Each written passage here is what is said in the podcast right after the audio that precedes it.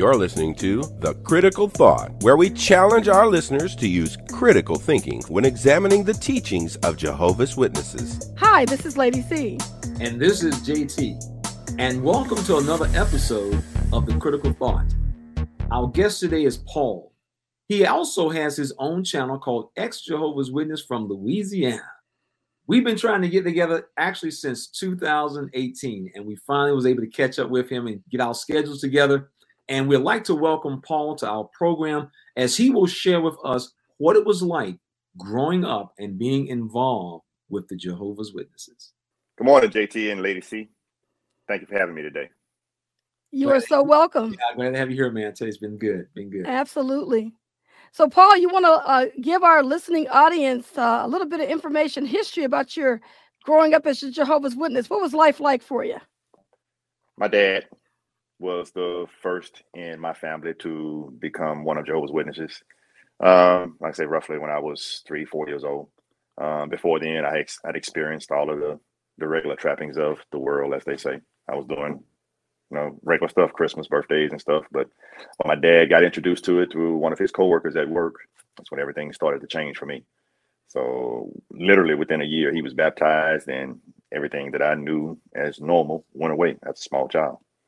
So, and my mom followed him shortly after that. I was just getting ready to ask you about your mom. yeah, my mom Right. followed him in- into it shortly after that. She she did it for different reasons. Um, because of my dad's personality, I guess you could say. He was into a lot of things. He was running the streets. He was chasing a lot of women, um, being abusive to her. And she followed him into it under the belief that this would make him change. This would make him be somebody else besides who he was. But it didn't. All it did is like poured gas on the fire. That's all. Let me ask you because it's very, it's not odd, but it's very unusual many times because we know how the organization works. For a man, many times to get involved in religion, we, know women they they they're in the church. Do you you mentioned that your I think you mentioned our conversation once before that your dad came out of Vietnam.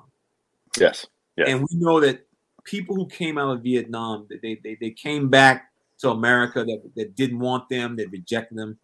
Um, do you think that the message of Jehovah's Witnesses re- at least resonated to him that made him at least even have an interest? You think that may have impacted him as well?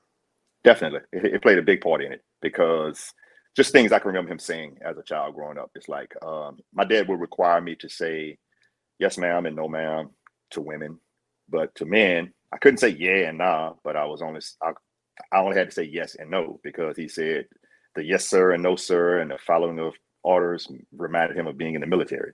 And he didn't volunteer, he was drafted. So um, it, it, it definitely played a part in how he viewed the world coming back out of Vietnam and the way he was treated. Yeah, that is so true. That is one of the things that as witnesses we were taught. We're looking for certain people. And that's people who have had issues, challenges, Right. upset with you know life in, in, in general. That stuff really appeals to them. So, Paul, what about uh, siblings? Did you have any older brothers or sisters, or were any born after you were born that became part of the, you know, your dad? They grew up in this witness family as well. Yeah, I have two younger brothers. They're quite a bit younger than me. Um, one is almost nine years younger than me, and the next one is almost 12 years younger than me. So they were actually born into it. So they don't know anything about, you know, any celebrations or anything like that outside of witnesses. But they were just like me. Even though I was substantially older than them, they saw the things going on around them and they knew it wasn't right. you know. How strict were your parents when you were growing up in the religion? everything that I did was basically my dad looked at it like whether or not I was going to be an embarrassment to him as far as the other friends and stuff. He would use the the the witness terms with it or whatever, but basically it was whether or not I was going to cause him to be an embarrassment to them. So yeah, he was very strict, and it wasn't that. I'm not going to say he didn't believe the teachings; he did but it wasn't the fact that I was going against Jehovah. It was the fact that I was going to make him look bad to the other friends. Oh, so yeah. he was, yeah, yeah, Yeah, that, that was real big. I, I remember because everybody's positions and their status. Right. Right. Uh, I mean, when I was coming on, the big thing was a man being head of his house.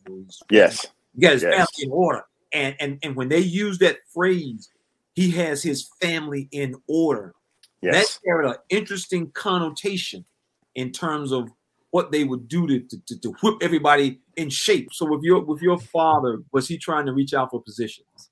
Oh yeah, definitely. He uh, I don't know that he ever put it in his goal to be uh, an elder, but he made ministerial servant, I think, twice before they demoted him or whatever you call it, and uh, got disfellowshipped for the things he was doing. And when he came back, he made his made uh, ministerial servant again, and they took it away from him again. So yeah, and it was he wanted me to be that person too, you know, and I never was able to really talk to my dad because of his expectations, and you know, I knew, I knew the driving force behind his thought process, so I, I couldn't be honest with him and tell him that that wasn't what I wanted. So, yeah, I pretended when when he would mention about being a minister, sir, and I'm like, yeah, you know, knowing I had no intentions of doing that.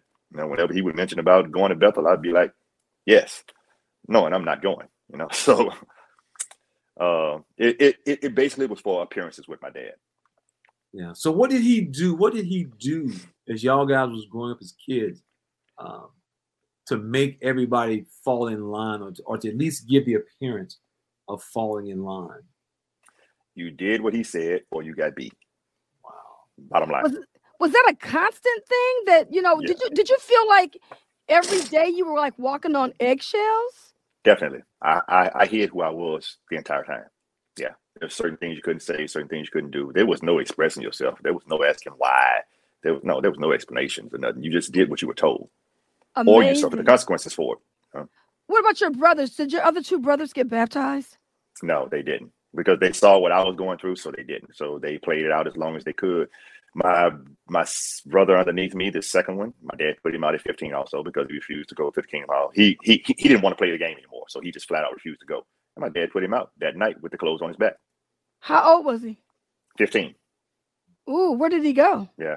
I went and picked him up. He called me and I picked him up and he came stay with me for a little while. And then he stayed with my grandmother until he finished high school and he was out on his own. And my Yeah. dad never, never offered to let him come back, never offered to help him, anything. He put him out. Wow, that's What- gotta be the- really tough. Yeah. So So what, now, now, now, how did things work out with you when you when what, how old were you when you left home?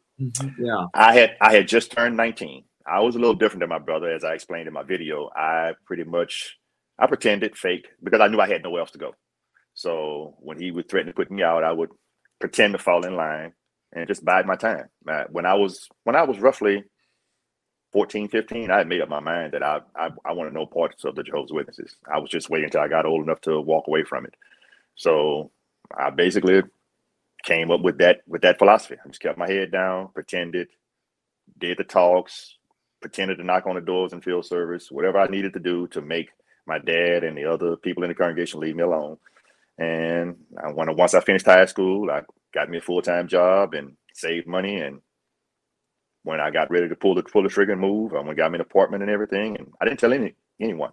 Just got all my stuff together and I moved out of my parents' house. And I never went back to the Kingdom Hall again after, after. But it wasn't like a normal relationship with parents to where I could go to my parents and tell them, "Hey, I'm thinking about moving out on my own," and they would help me or whatever. No, I had to really basically sneak out in the middle of the night.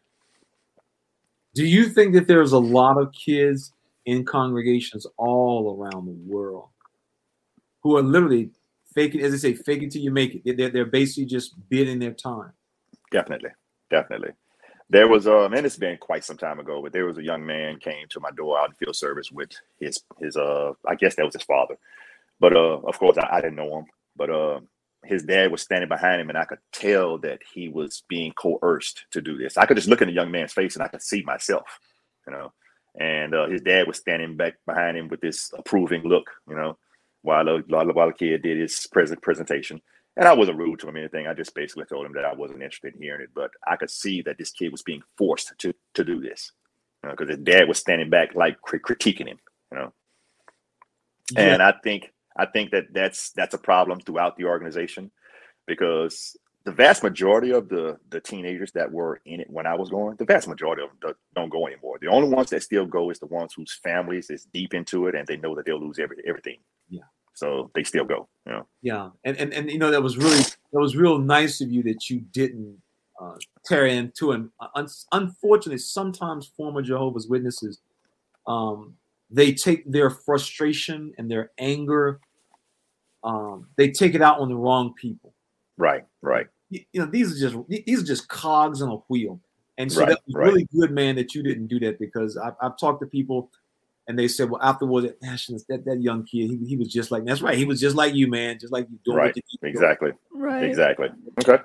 Knowing what you know now about the Jehovah's Witnesses or just the way people do things in life, how if, if you could go back and live your life over again, what are some of the things that you think you could have done differently?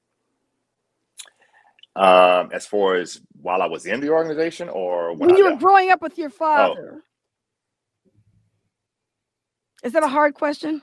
Yeah, because I don't see anything that I could. Yeah, I, there, there's nothing that I could. You have no, you have no control. You have no control. Right, right. No I mean, I was a kid. I was, I was just trying to, I was just trying to live a normal Yeah. life. As, Yeah. You know, sometimes you you wouldn't because if you would have went to adult protective service, I mean child protective Oh, no. services, no, you this could have is, ended up this in a is, foster system. This is not then, not then. This ain't this the is, day. yeah, this is the 70s and the 80s we're talking this about. is If not I'd have called. Child Protective Services, they would have told my dad to. They sure would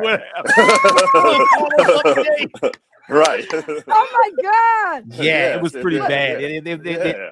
Yeah, see, They it's, see, today, today kids, today Oh kids my tell God. you, hit me, I'm gonna call him, hit me, I'm gonna call him. You know, but, but back in the day, man, they could knock you out and you Oh, that- Exactly. you know what? Yeah. You, really, you were really in a bad yeah, situation. he's in a bad situation. Yeah. Yeah, there was, And there was back no in the day, man, for there was no child, there was no child protective services. Yeah, Oh no- my no- God! Nah. The one, There's really one- nothing you. There's nothing you could. So it sounds to me like your dad needed to get some kind of help. Uh, no, because everybody he surrounded himself with thought that that was the proper way to do things. You know, I mean, Yeah. and, and I related this story in my video. The the one time I did try to reach out for help, he was an elder. Him and my dad were friends.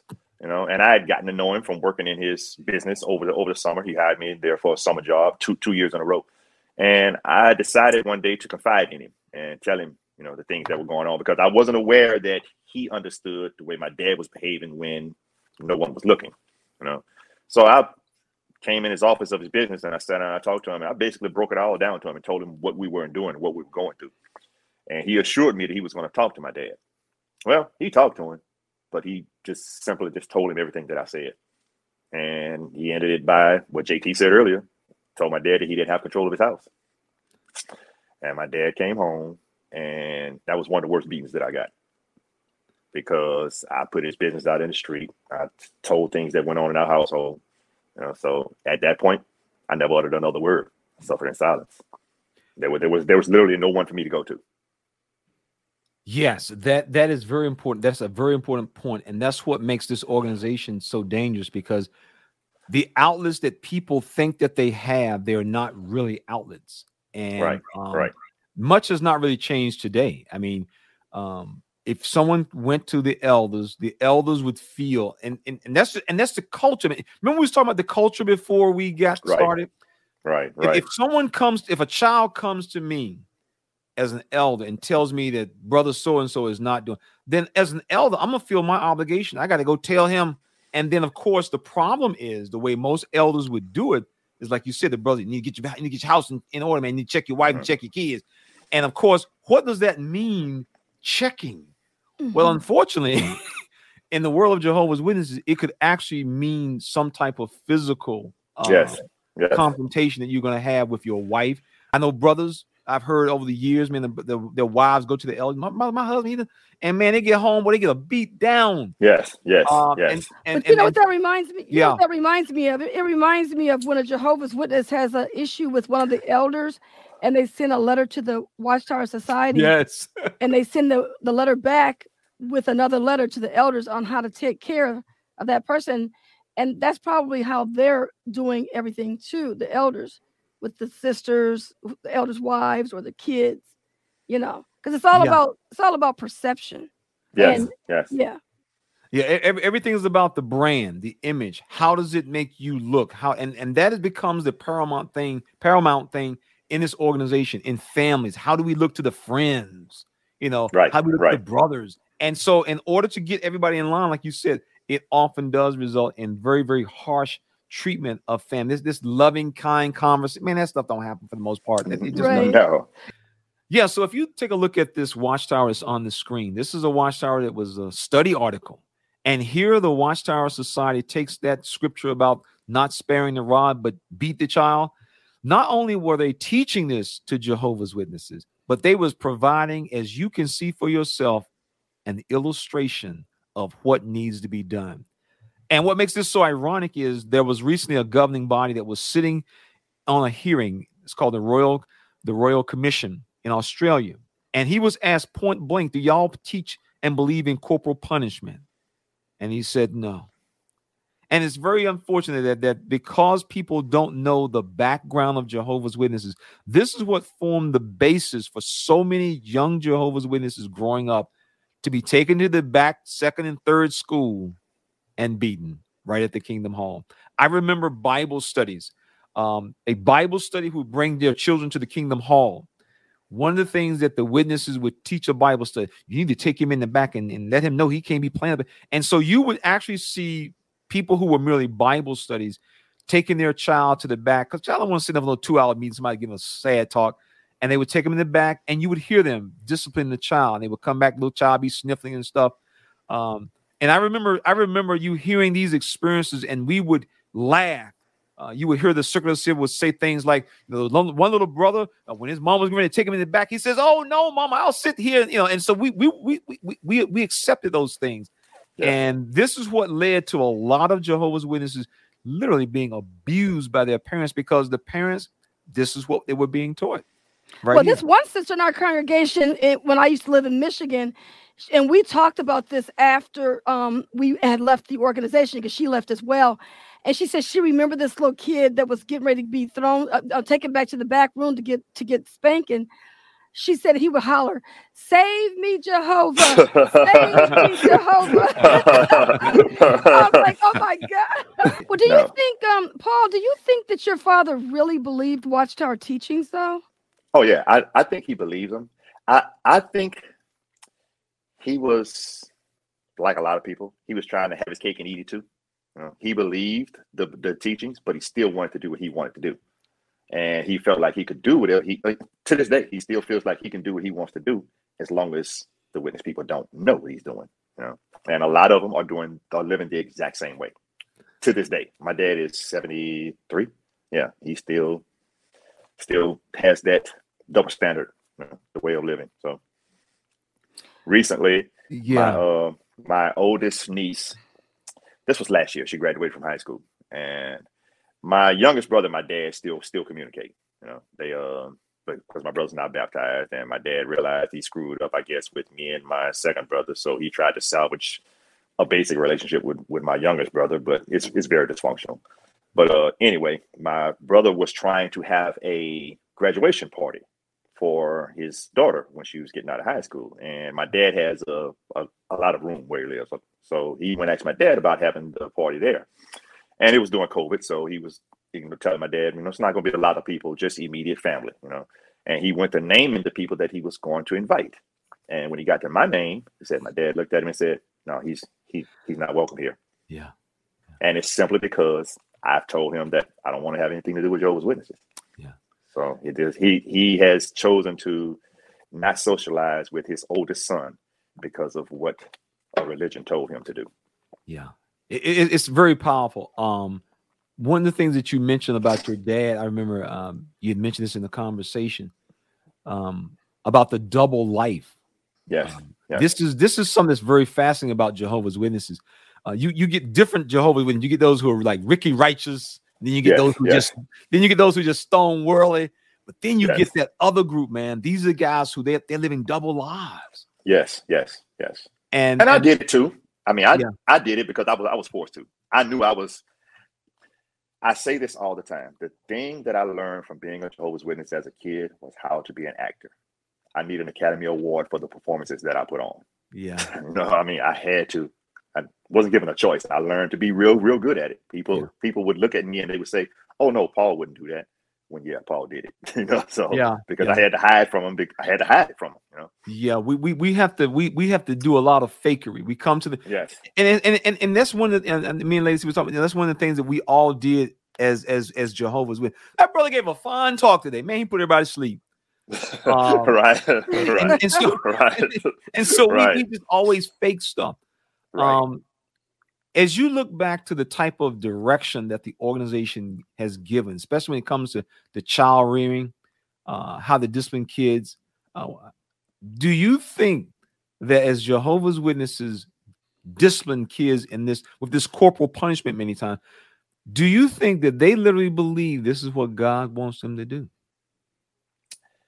I believe they've been brainwashed to believe it. Yeah. I believe that the things that they've been told and the scriptures that have been used to reinforce those beliefs, yeah, I do believe they believe it. Yeah. Yeah.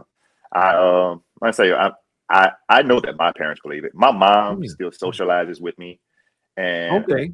my mom I know that my mom loves me. She does, but I I do believe that my mom is handicapped. My mom she depends on me to take care of her basically, and uh, but I do believe that if she wasn't handicapped, that if she had the means to be able to do and provide for herself, that if they told her not to have anything to do with me, she she would listen to them.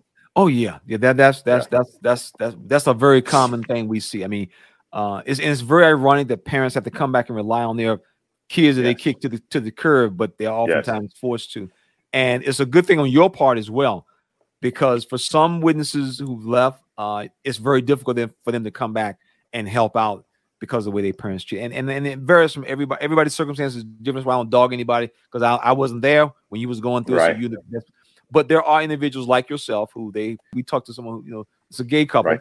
Right. um and the parents you know just just hated them wouldn't talk to them and then when they got sick nobody at kingdom hall was going to help out and they had to move in with their child and, and their partner and they take good care of them they make sure they got everything they need and so it's you know it's, it's just an ironic thing Um, my, my my mother's going through that right now. My mom had three sisters. She was the oldest, and when they joined the witnesses back in the seventies and eighties, they were instructed that the witnesses are going to be your family now.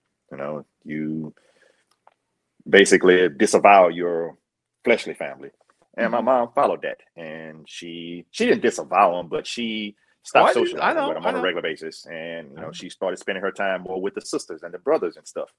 Well, fast forward 40 years now, you know, my mom's not in the best of health, and the witnesses that she thought were going to be there for, they're not.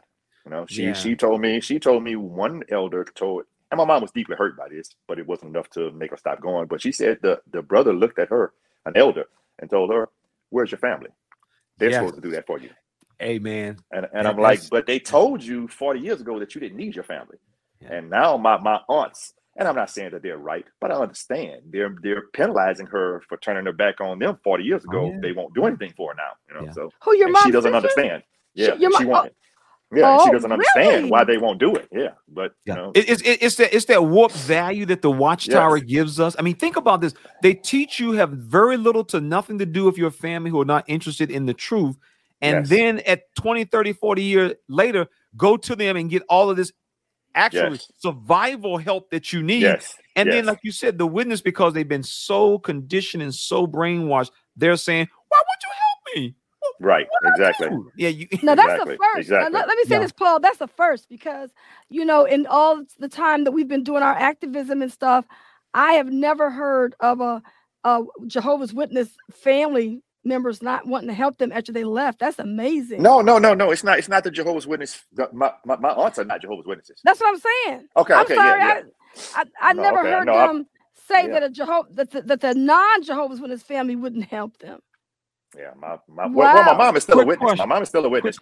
Yeah, I've never um heard of a non Jehovah's Witness not helping the Jehovah's Witness after they woke up and said, "Hey, look, I need your help." That Yeah. that's that's the first time for Yeah, that's me. unusual Yeah. because most most I mean, in our case, our family was like, we feel sorry for y'all, and so They- they, they- realized how crazy we were.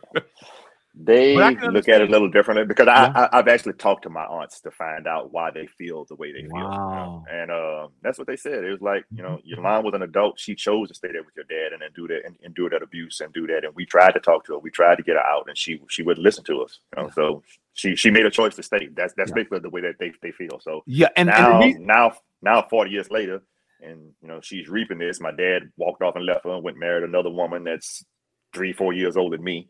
You know, my mom is struggling now, so they figuring the old saying, "You reap what you sow." Yeah. that's that's the way they look at it now. You know? Oh, wait a minute. Wait, wait, wait. and- hold and- a second. Hold one. Se- wait, wait. Hold a second. Your father and mother are no longer together no, my after dad, all this uh, stuff. No, my dad left my mom in uh that's a whole nother backstory. But um the house was the house that they were living in was getting ready to get foreclosed on and my dad just basically left her there and moved in with the new woman that he was that he eventually married. And they turned the power off and everything. And after three, four days, my mom in there without the power off. That's when she called me to come get her. So that was 17 years ago. That's he basically crazy. just abandoned her. Yeah, he basically just abandoned her for one for the for the new woman, and, she, and the new woman is not a witness. You know, she's heavily into the Baptist church, but That is insane. You know Yeah. why I'm saying so? It's because you said that during COVID, your father said that you couldn't come to his house yes, because you're not a Jehovah's Witness, and here he Yes. done took up with somebody that ain't even a witness. yeah, he's he's he's hypocritical. He's oh, your father got some I- serious problems.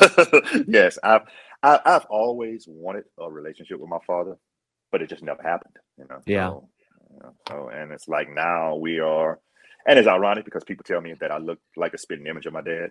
No, oh. but we we don't have any. It, it, he's my father. That that's it. We don't have any Yeah. Yeah. anything that connects us. You know, so. This religion really wreaks havoc on families and you know um just having this conversation with you right now you know there's no rhyme or reason. You don't understand it. It makes no sense. And obviously there was something that happened to your father when he was in the military that really gave him the stronghold towards this religion making him think that this is the way to go. Because you know and even with your mother like if you want to like go back through the years with with your mother your aunts and they were talking about oh we talked to your mother and said you need to get out of that bad relationship can you imagine what your life would have been like if your mother would have listened to her yes, sisters yes, yes. I say that all the time. I'm like, Yeah. I I try not to sit and dwell on it on a on a daily basis.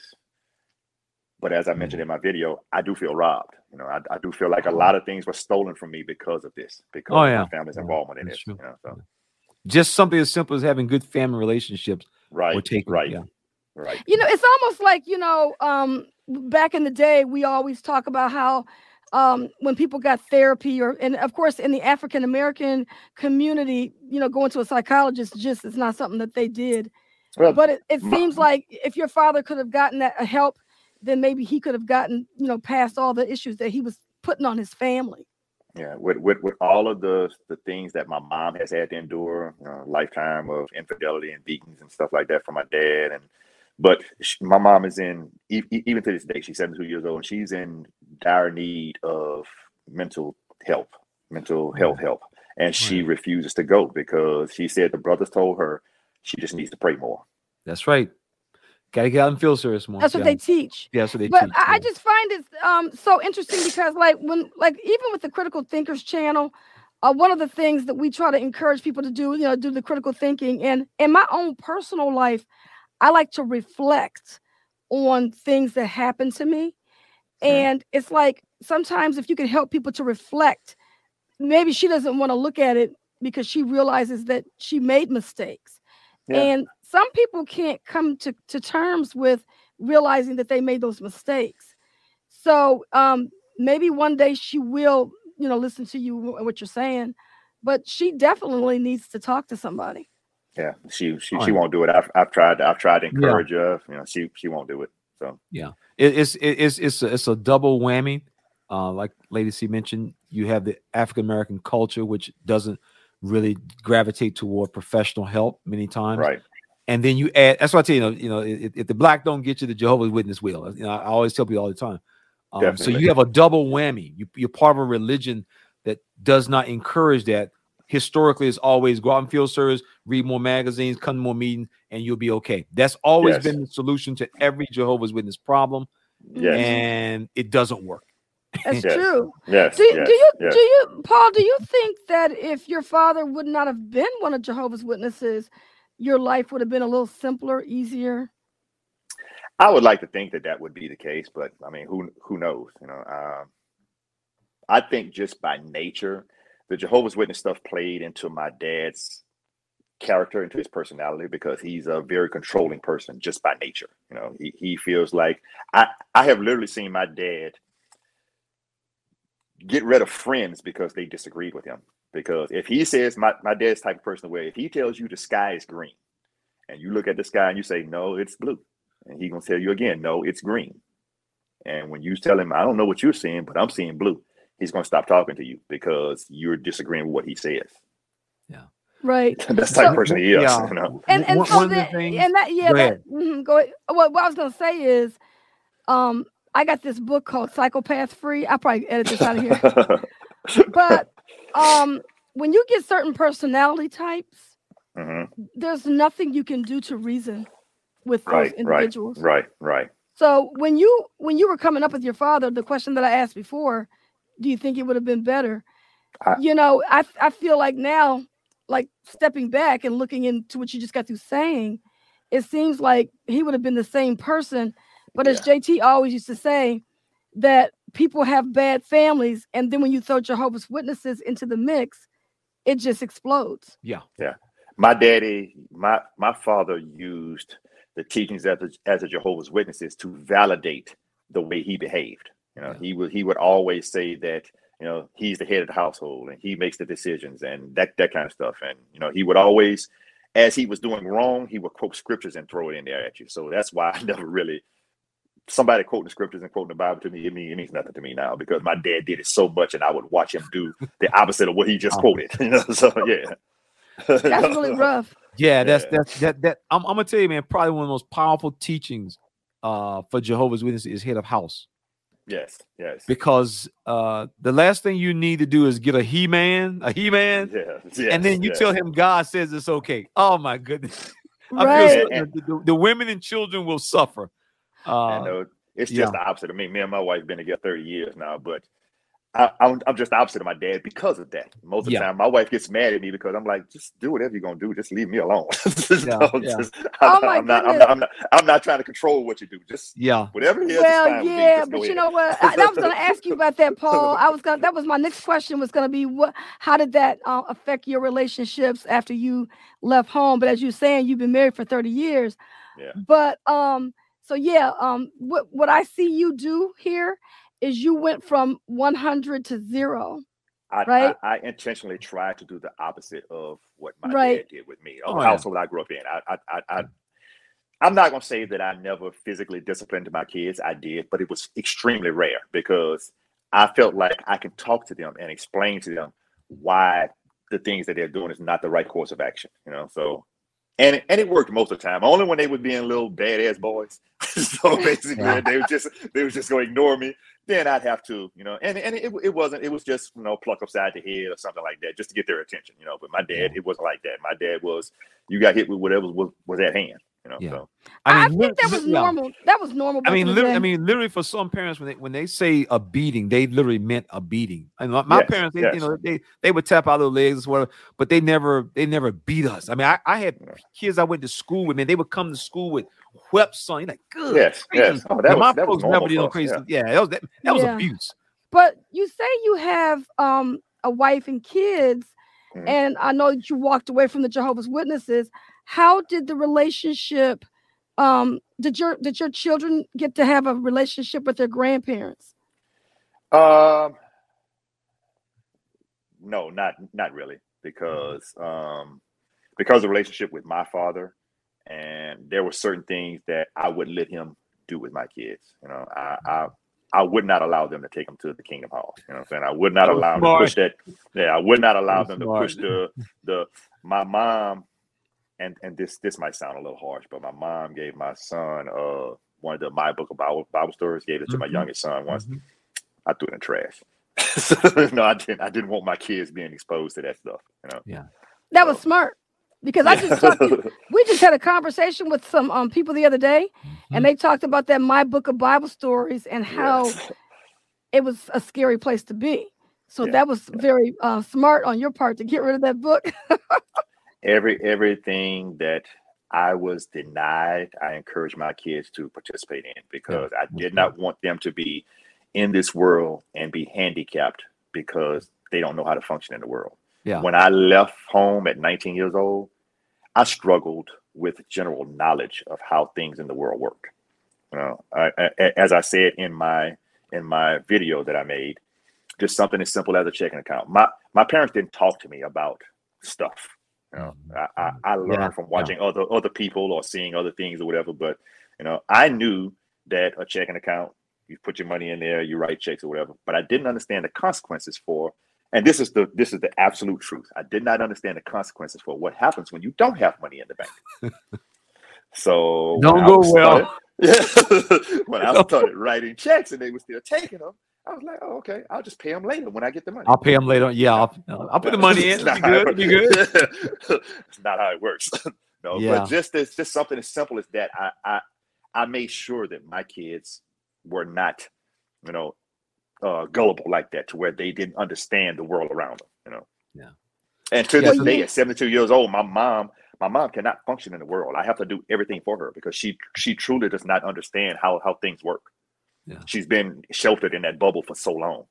Yeah.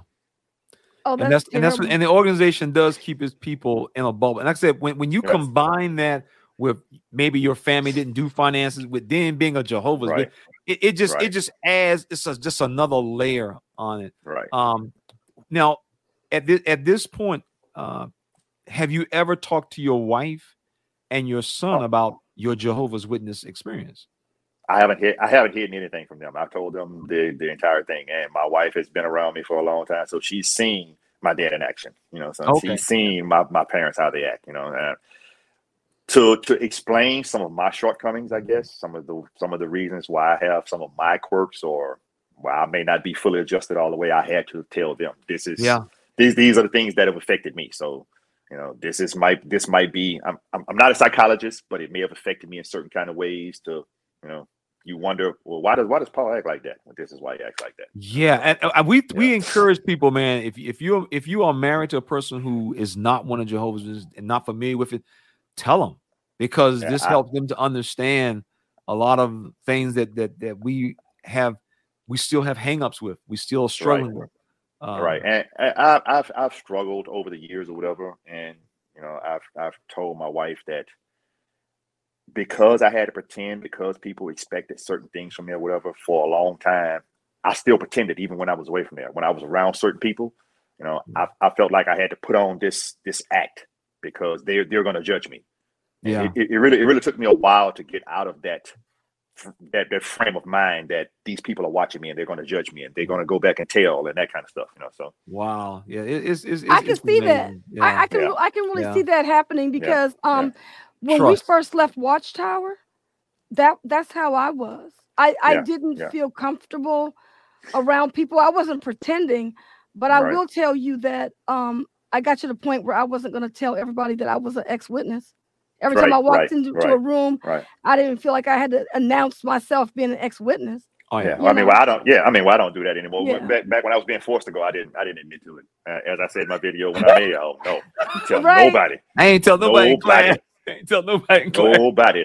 The guys in the neighborhood knew because they would see me having. Yeah, see get how it dressed to feels go to good. the Yeah, game. see how it feels But good. Yeah. otherwise, people outside there, no, I didn't admit Yeah. that to nobody.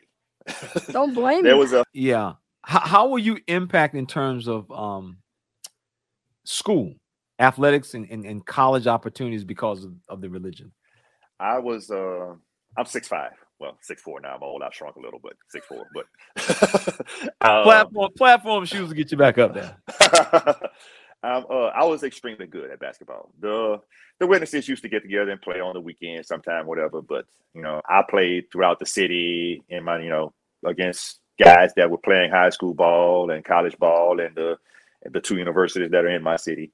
And uh, I, I'm, I'm really not tooting my own horn or anything like that, but I was extremely good. It just came naturally to me. You know, I didn't I didn't have to struggle at it. And the coach of my high school used to try to pressure me to, to play. And this is again, I, I relate the story in my video. He uh, he would try to pressure me to play, and I wasn't being honest with him. I was just telling him, "Nah, coach, I don't want to play. I don't want to play." When in reality, I knew my dad wouldn't let me play.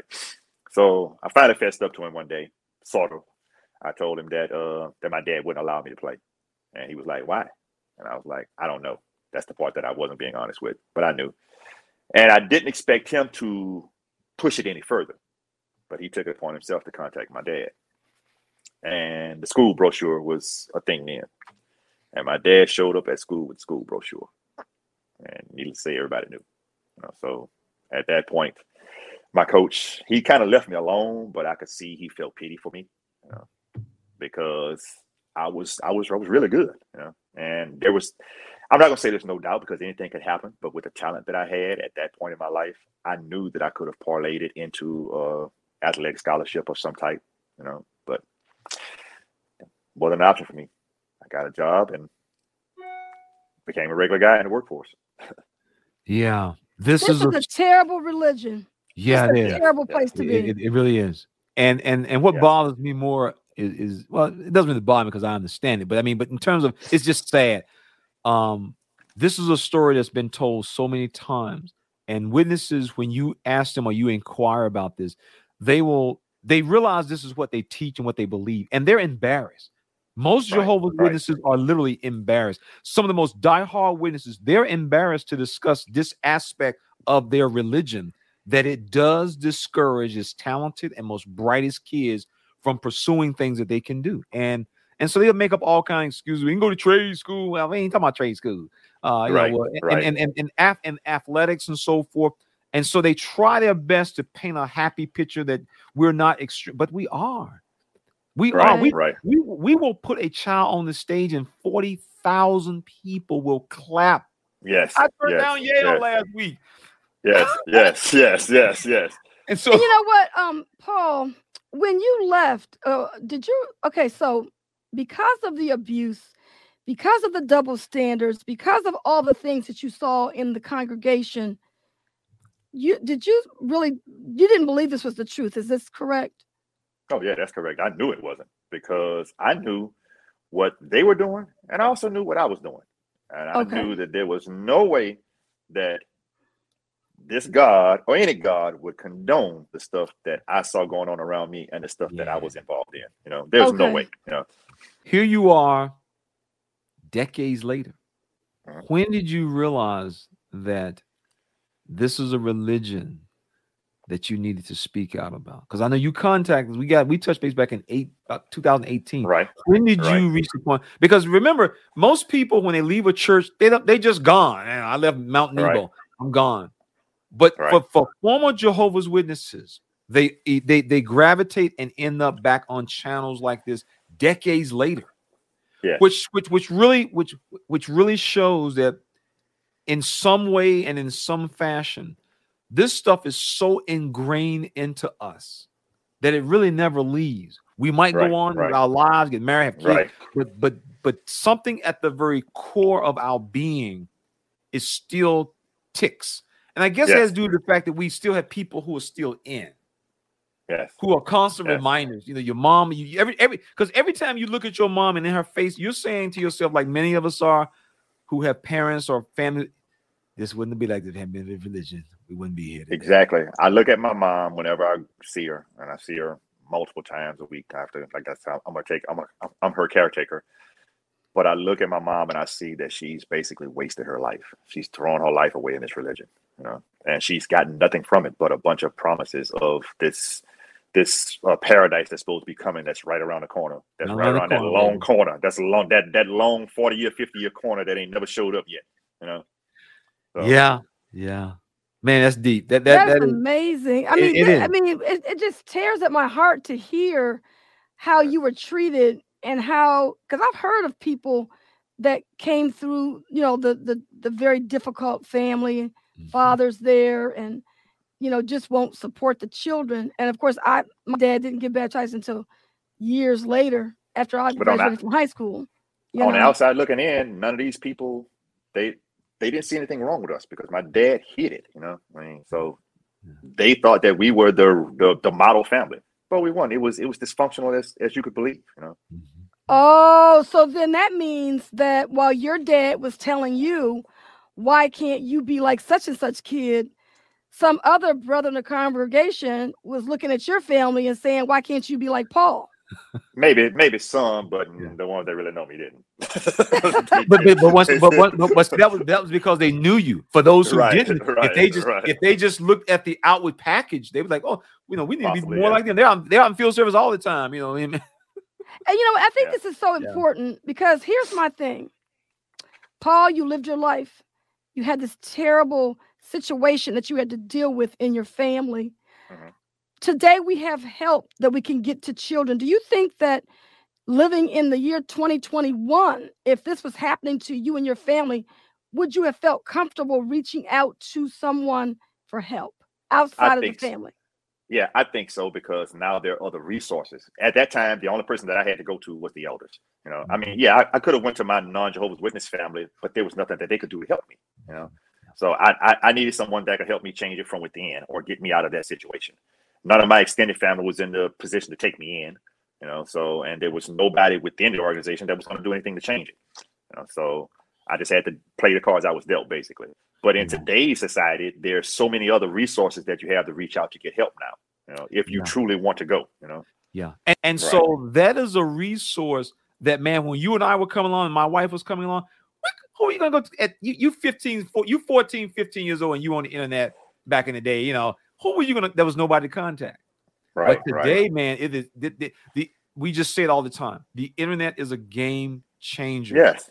A The information is at your fingertips now. You know, Be- Yeah. before I had to dig for the information. You know what I'm saying? I had to go and look at other resources, books and encyclopedias and that kind of stuff to dig the information when I did it back in the early 90s because I say my mom was getting on me and the few people that I did know whenever I would see them somewhere because I, I, I completely removed myself from the circles of the Jehovah's Witnesses. So I wasn't Yeah. socializing with them anymore. But whenever they would run up on me, they would be like, So when you coming back to Jehovah? You know what I'm saying? Yeah. And I would be like, uh, I, I I would change the subject of stuff until I got to the point where I'd tell them never, you know, but Yeah. I, Right. I, I started to do a little research to try to see for myself if what these people were saying was true. And just the just the stuff that I was able to uncover back then showed me that no, this is not this is not true. yeah. Not. Yeah. Did you ever did you ever read Crisis of Conscience by Ray Franz? no, no, I never got a chance to read it. I've heard about it though. But it, it it's ironic because of course I was in the organization back when all that was was happening. Yeah. and uh, they basically I remember the, the talks and stuff and the, the the whispering and stuff being said about him, and they treated him like he was the devil himself. so, so First cousin, man. First cousin. yeah. Yeah. Satan's first cousin. and so then and so then when you when you started doing research in the in the recent years um when did you actually stumble across I, I know you contacted us in 2018 right. is that when you actually went online to start doing research about Yeah. witnesses then Yeah, well, actually, I came upon you all and a few more just playing on the internet, playing on YouTube, or whatever. And I came up and I was like, okay, this is a thing now. Okay, it's like I didn't, I didn't, it wasn't available to me back then. So Yeah. I, I yeah. started. I, I went down a proverbial rabbit hole. I watched a ton of y'all's videos and a ton of other people's videos, and I was like, okay, well, maybe I can give a perspective to where somebody may have lived the same type of life that I live, but they weren't able to speak out on it. You know, so and I, I I'm so That's far good. removed from it now to where I have nothing to lose. You know, so Yeah. you know, I I know that there won't be a relationship with my father.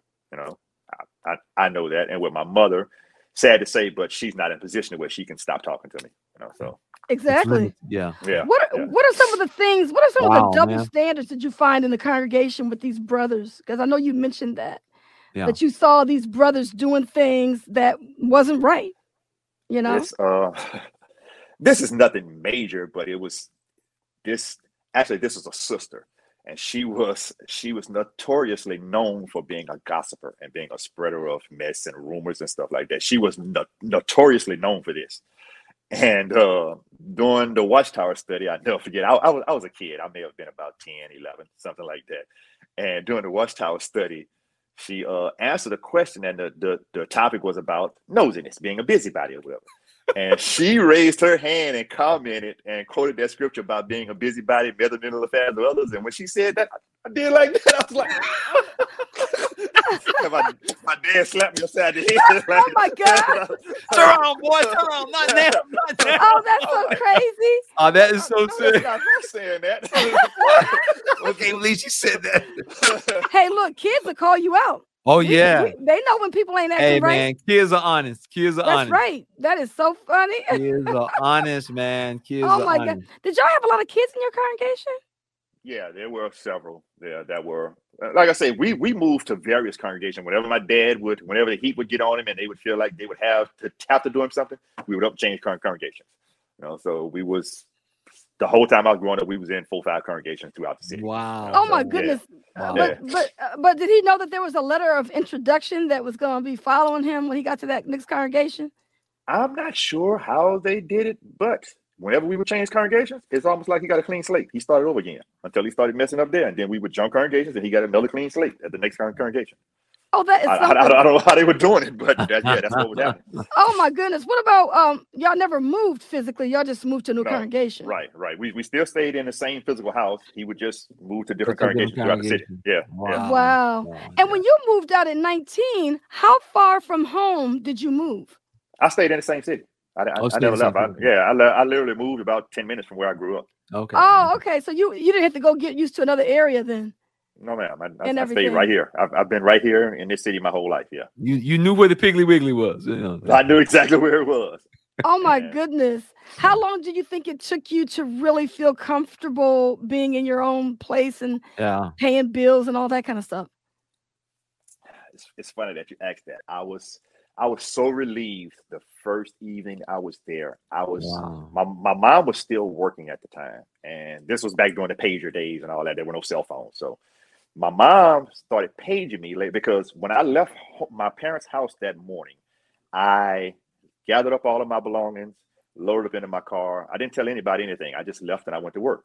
And when I got off from work, I went to my apartment that I had set up. I didn't go back to my parents' house. So I, I never physically told them, hey, I'm moving out because I knew it didn't matter one way or another. Yeah. So I was supposed to pick my mom up from work that afternoon when I got off from work, and I forgot. So I went to my apartment and I was chilling out in my apartment, and my mom was paging me. She kept blowing me up. Blowing you up. Yeah. so Page is blowing up. I, I, I called her back and I was like, "Hey, mom, what, what's wrong?" She's like, "Where are you?" And I was like, "I'm at home." And she was like, "No, you're not. I'm at home. You I'm supposed to come pick me up. You to come pick me up." And I was like, "No, I'm at my home." oh, that's Oh, funny. Oh my God. Wa- Wait, wait, wait, wait. You didn't plan that, did you? I planned it for four. No, no, I, I didn't plan to leave her stranded, but I did plan to move out. Yeah, I, I, mm. I, I truly for, forgot about picking my mom up from work. I really did. Hey, look, But hey, I- Paul. yeah. You were so That's you were so excited about getting to your own place. You, you forgot your Yes. mama at work. I Never did. at I work. did. I did. oh my She's goodness. standing, there, So she's standing there waiting, waiting, looking around. Right. cars coming by. what, Every what time was she her see response? headlights on the road. Right. What was her response when you said, "I'm at home"? I am. at home"? Yeah. Uh, she was she she was like, "Where where are you?" And I, I was like, "I'm, I'm at home." I said, "Ma, I don't I don't live with y'all anymore. I moved out." Wow. And she was like, "Well, you you, you weren't gonna tell me." I was like, "No, ma'am. Actually, I wasn't. No, you you know, because Amazing. I didn't I I did not." And this may sound weird, but it's not the way I mean it. But I did not trust my mom not to tell my dad. no, no. You know what Oh, I'm she saying? would- So oh, I, she would have told him. Yeah, she would have told him. She would have told him. yeah, yeah, yeah. She had never helped you in any other circumstance. So what basis would you have to quote unquote trust her that she's gonna help you on something like this? And my a- my Yeah. my my second brother, the my, my brother that's underneath me, he uh he holds animosity. He hasn't talked to my mom in years and years and years because he holds her responsible for allowing my dad to throw him out at 15. You know, because he says my mom did nothing to stand up for him. You know, to say my son is a child and you're going to throw him out on the streets at 15. My mom was my mom went into self preservation mode. You mm-hmm. know, I- I'm I'm I'm finna do what's best for me. You know, and I understand the mindset, but it still wasn't right. Y- y- and you're right. It, it is very important to understand that it was wrong. Whenever I have this conversation, I, I just go back to what I always say. This is why people need to understand how a cult works. Then, when you see stuff like this, this is your identifying mark. This is what cults do. She's part of a cult. She's Yes, part of a yes. high control group that has given her a value system that you need to put him out because then he'll come back. They take the prodigal son and they just twist Yes, it all up and down, man. And they, and and the watchtower spills that stuff out. And every Jehovah's Witness parent who is has a disfellowship child is sitting back waiting for the prodigal son stuff to kick in. And as you said, as you demonstrated, that stuff ain't never kicking in for some people, man. They, I, I ain't never going back They regardless what going happened. I ain't going Yeah. back. they ain't going I would be curious. I would be curious to know, you know, what religion was your mother before she became a Jehovah's Witness? Baptist? She was Yeah. a Baptist. Yeah. Yeah. and yeah. what kind of, but what kind of family did she grow up in? Um, my my grandmother was church going woman. Went to church every every Sunday. You know what I'm saying? That kind of stuff. So, uh, my grandfather wasn't real religious. He would go on, on occasion, but you know, my yeah, my grandmother she was went went to church faithfully until she wasn't able to go no more and she passed away. You know, so my mom saw that you know growing up. I can't Okay. really say what the background of my dad was as far as religion. I mean, I knew my But no- grandparents, but I never really knew her to be very religious. You know, so Okay, but no, what I'm getting here's what I'm getting at. There, there's a reason why your mother was did not do and help her kids as well, and and I want I want to give it a, a little bit of weight on both sides. Was she Mhm. raised to be uh, docile? Um, or was your grandmother? Did your grandfather? Yeah, my grandmother- grandmother? Yeah, my grandmother was was pretty much docile, I guess you could say, laid back. But yeah, um, from from what I saw as a kid growing up in my grandparents' house, and I spent a lot of time there. Um, my I my grandfather wasn't violent or anything like that, you know, but um, he just wasn't very. My grandfather didn't play the leadership role, I guess you could say. My grandmother did, you know, so. And so my mom came from a position of seeing her mom have to struggle and try to make the make the household work and take care of the family and stuff like that. So that's my dad came along and met her and made all these false promises and stuff. And then when the when the Jehovah's Witnesses stuff came into it, you know, my mom just latched onto that because she figured that was going to get her across the finish line. That was going to get her what she wanted, you know. So she And probably was out like that. for she was probably looking for a man to take the lead. Yes, yes, she was. She was. She was just like I said. I did the opposite of the way I was raised. My mom tried to have the opposite of the way that she was raised. You know, she wanted, she wanted to have that man just do everything and just she just be the housewife and just you know. It, but she gave up a lot in order to live that life. She gave That up makes control of her own life. Yeah, Okay, see that makes a lot of sense now. Yeah. Um, she didn't want to be that that woman that was carrying all the baggage and yeah, taking the family and having to be the lead and everything. Because there's always a reason why people do things. Right. right. You know? that's Yeah. the that's the that's the reason. She she me, me, she and I have talked about it over the years, and Mhm.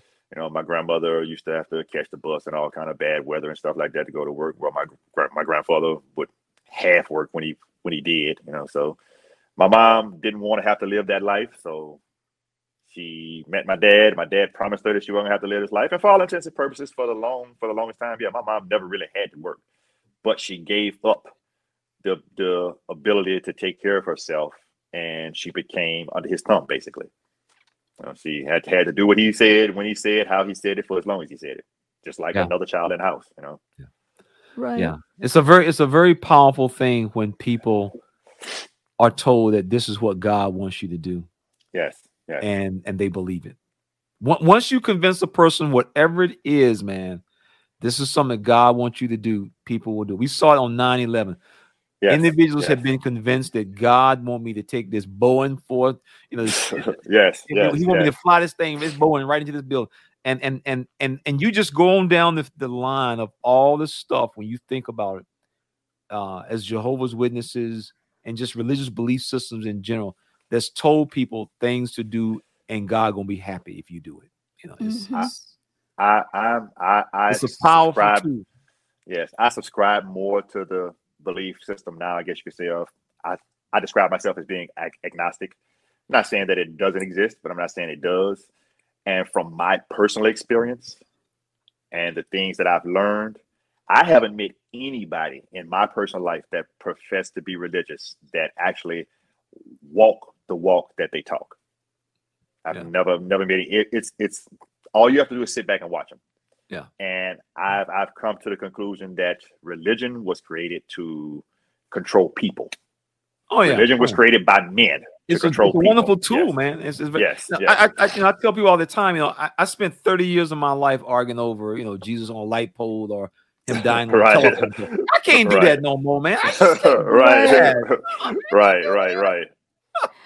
Well, you know, I I feel like um when it comes to religion, it's it's really hard to live up to all those demands anyway. Yes, yes. Because yes, you're yes, only human and and as a human you are going to make mistakes yes, but it just depends like like different religions will um determine how bad your um sin is yes. or yes. how bad somebody's going to treat you or you know like just looking at the way we were raised as jehovah's witnesses if someone gets in trouble you know sex before marriage you know they may not be cast out from their family in these other churches but when you go to the high control religions like jehovah's witnesses oh you're going to be shunned right, just for doing something that is so natural to being a human you right, know right, right, right, right, right. so it just that's- I- depends on that this is something, and I got this from my life of growing up too. But I, I, I've told this to my kids. I was like, people use the expression "nobody's perfect. We all make mistakes," and that's one hundred percent true.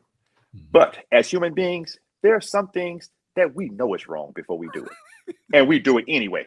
Yeah, it's No. true. And, and then we turn around and use the excuse, "Well, I'm not perfect." Yeah. No, you knew what you was doing was wrong. You did it anyway, and I saw that a lot in the Jehovah's Witnesses. You know? Oh yeah, yeah.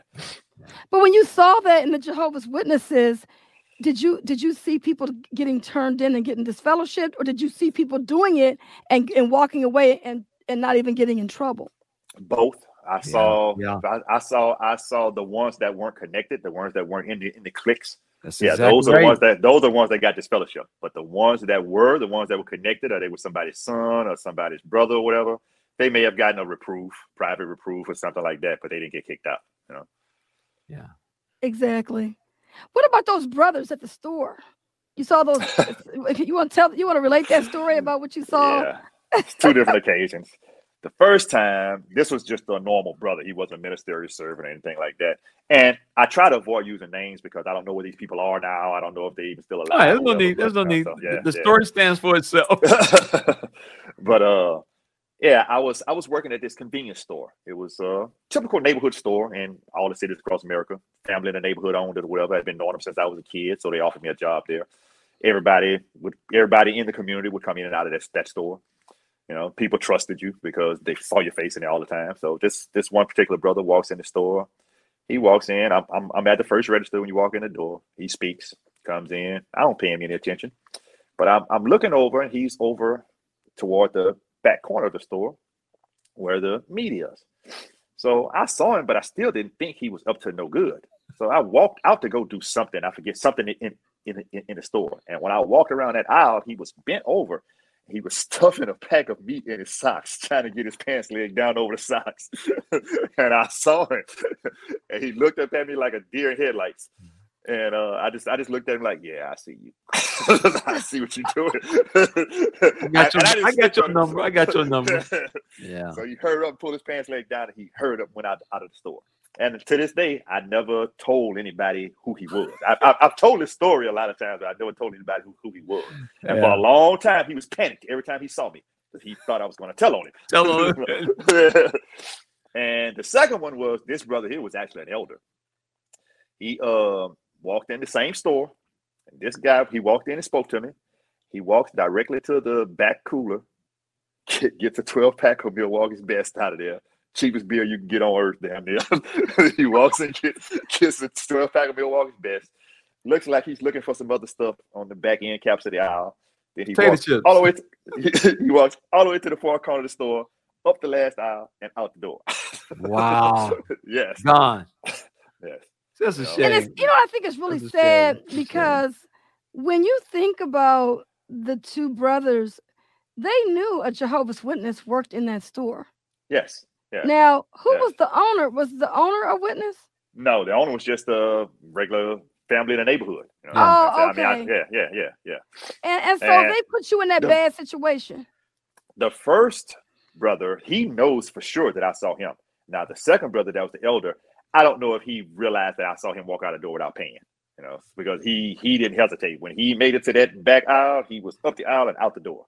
You know, were these but it- were these brothers this- were these this goes- brothers uh were, were they were they um were they struggling financially? Oh, I, I, I don't know. I mean, I was a teenager, so I don't know what their financial situation was at that time. This, like, I was 16, 17 years old, you know, working in this, working in this corner store. So, but I do know that neither one of them had uh high paying jobs, you know. Yeah. So nobody in the congregation had high high paying. Well, there was one brother he worked at a chemical plant, but the rest of them, no, they had menial jobs. You know. Mhm. That's pretty bad, and and and and that's I guess the, that's the point. That's where I'm going with this.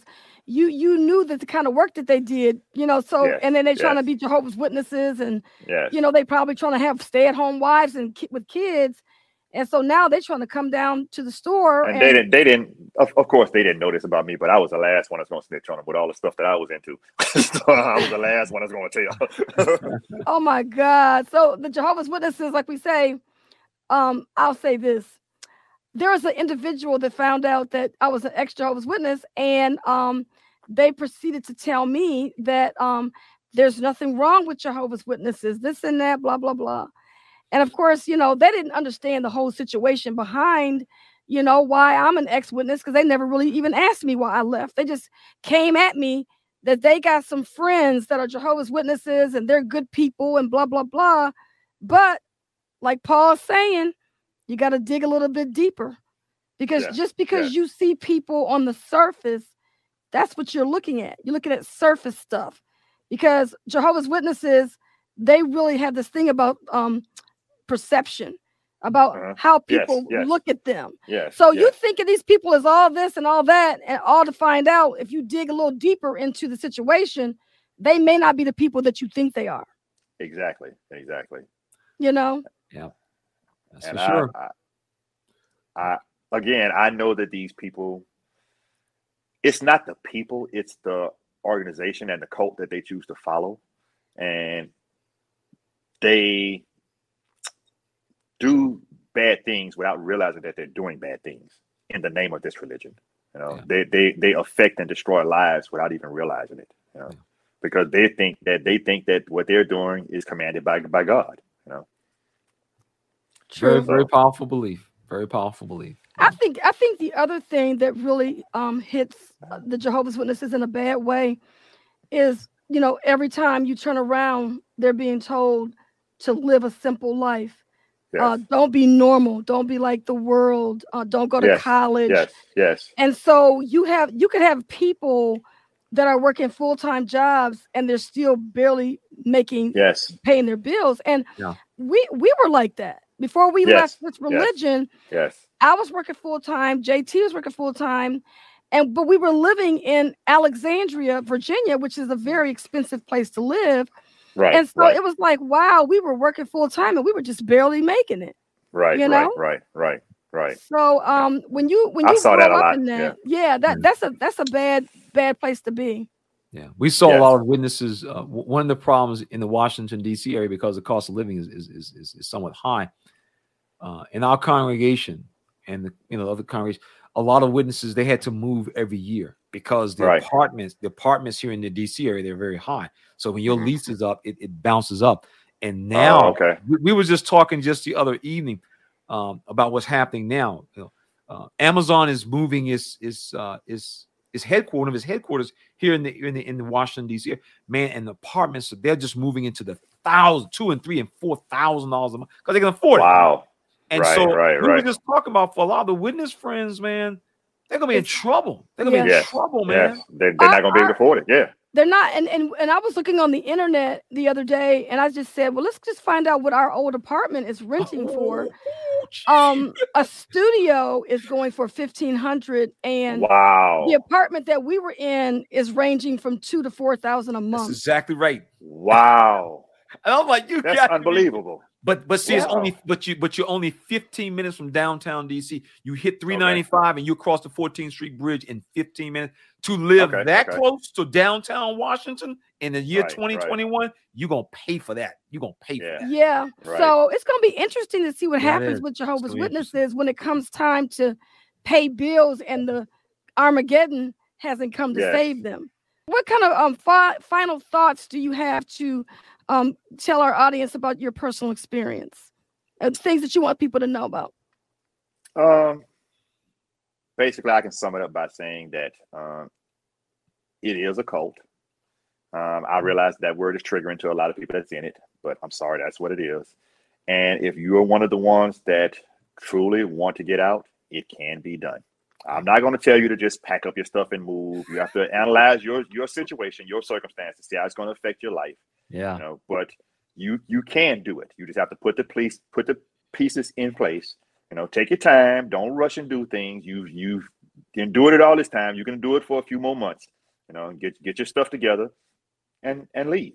You know, Yeah. you you can if you want to, but it has to be has to be that you truly want to leave. The individual wants to leave.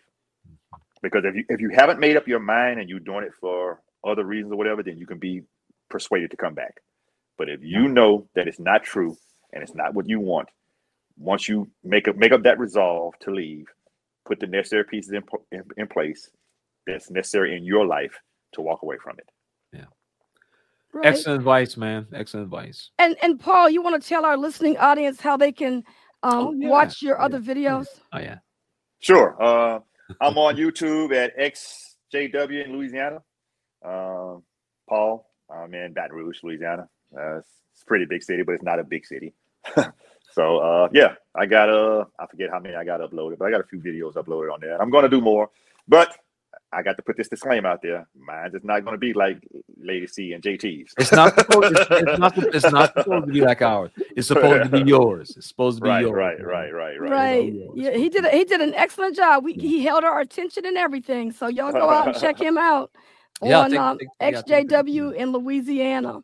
Yeah. Yeah. Because there's so many Thank you. people that's putting Thank videos out. Yeah. Yeah. Oh, let me people put are telling their story, man. People are telling their story. I mean, people Right. are Yeah. telling their stories, man. They are. And Go ahead. I just wanted to try to help someone that you know my story can possibly help. You know, I realize everyone didn't go through the same scenarios and same situations that I did.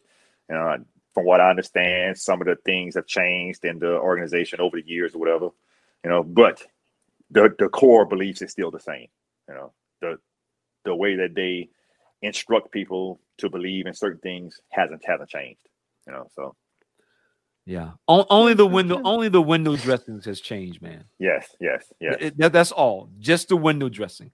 We look back all the way back to Charles Taze Russell, and we see exactly the same thing. I'm gonna promise you something's gonna happen real soon. All you got to do is just hang in there and keep hawking the books. And that's Yes. been the basic story for 150 years. Just hawk the books. It's coming soon. You know. I've been uh I, I- saw I saw a video I watched the other day and I can't remember what was the creators, but they were saying that the pyramid at uh Russell's grave has, has been Yeah. removed. Yeah. Like a, say a lot of people didn't even know it existed. And I was like, I found out that existed back in the nineties and yeah. with the yeah, it's like that's how I found out that it was based off pyramidology and all of that stuff. I know, right? Yeah, and I'm like, but they far removed themselves from that now, but this is their origins. This is their know, so, history, man. Yeah. If they, It's as I say, they they they wrote it, they own it. Yes, yes. I'm not. I'm not. I'm not giving them no slack because they don't Yes. give they- the organization don't give friends no slack. So Right, we're gonna exactly. we're gonna hold their feet to the fire the same way they hold the friends' feet to the fire. Yeah. Exactly. Exactly. But I know one thing. I am not complaining about my childhood anymore. Oh, Let me put a bow on this then. All right, Okay. Paul, we want to thank you so much for being on the Critical Thought. This has been Lady C. and this has been JT. Thank you guys for having me. You are so Absolutely. welcome. Absolutely. And we'll see you all on the next episode. This program was sponsored by Critical Thinkers.